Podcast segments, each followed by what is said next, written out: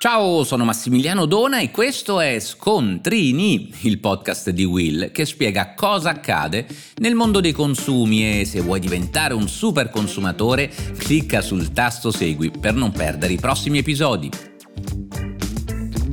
Oggi parliamo dei nostri documenti di identità Nell'episodio di qualche giorno fa abbiamo parlato di SPID carta d'identità elettronica, oggi invece parliamo di come i documenti possono essere utilizzati nell'ambito dei rapporti di consumo. Mi spiego meglio. In questi giorni ha fatto scalpore la notizia di un ristoratore che di fronte all'ennesima truffa di clienti allontanatisi senza pagare il conto avrebbe annunciato di voler richiedere un documento di identità ai consumatori proprio per garantirsi da simili inconvenienti. Ovviamente questa iniziativa non è accettabile dal punto di vista giuridico. Nessuno può pretendere i nostri documenti personali, ad eccezione delle forze dell'ordine e persino loro con delle eccezioni.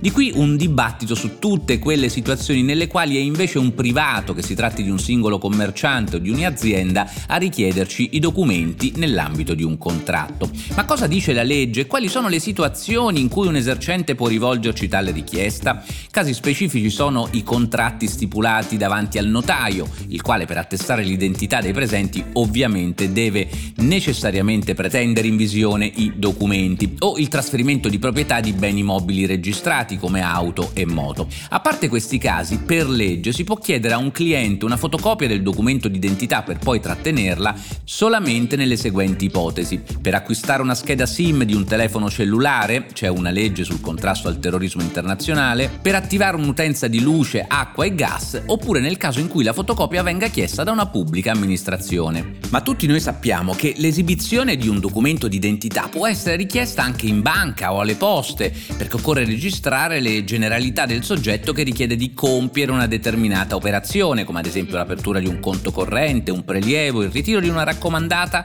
o di un plico per delega. Qui però siamo in un ambito diverso, si tratta di previsioni contrattuali e per questo secondo il garante privacy la banca o l'ufficio postale devono identificare l'interessato con modalità comunque proporzionate caso per caso, ad esempio verificando se si può identificare il soggetto sulla base di altri elementi, quali ad esempio la conoscenza personale o documenti acquisiti in precedenza.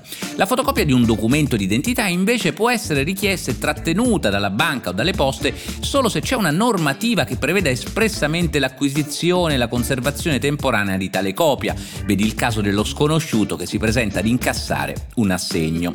Diverso il caso in cui ci sia richiesto di di esibire la fotocopia della carta d'identità eh, in quanto delegati al compimento di un'operazione, ad esempio al ritiro di una raccomandata o di un pacco postale. Tuttavia, accertata l'identità del delegante del delegato, la fotocopia deve essere restituita e quindi non può essere trattenuta. Ancora, esibire un documento di identità può essere necessario nell'ambito dei servizi turistici, ad esempio per imbarcarsi su aerei e traghetti, mentre per alberghi e strutture ricettive c'è una precisa previsione normativa.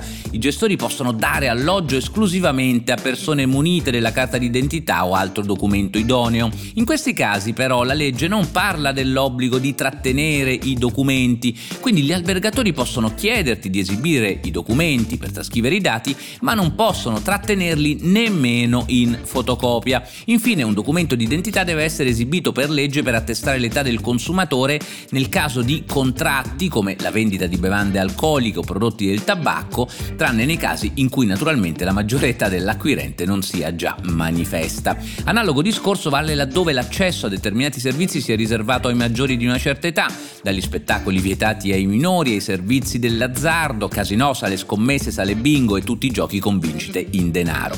Poi, anche se non è più obbligatorio per legge, potrebbero richiederti un documento quando paghi con carta di credito.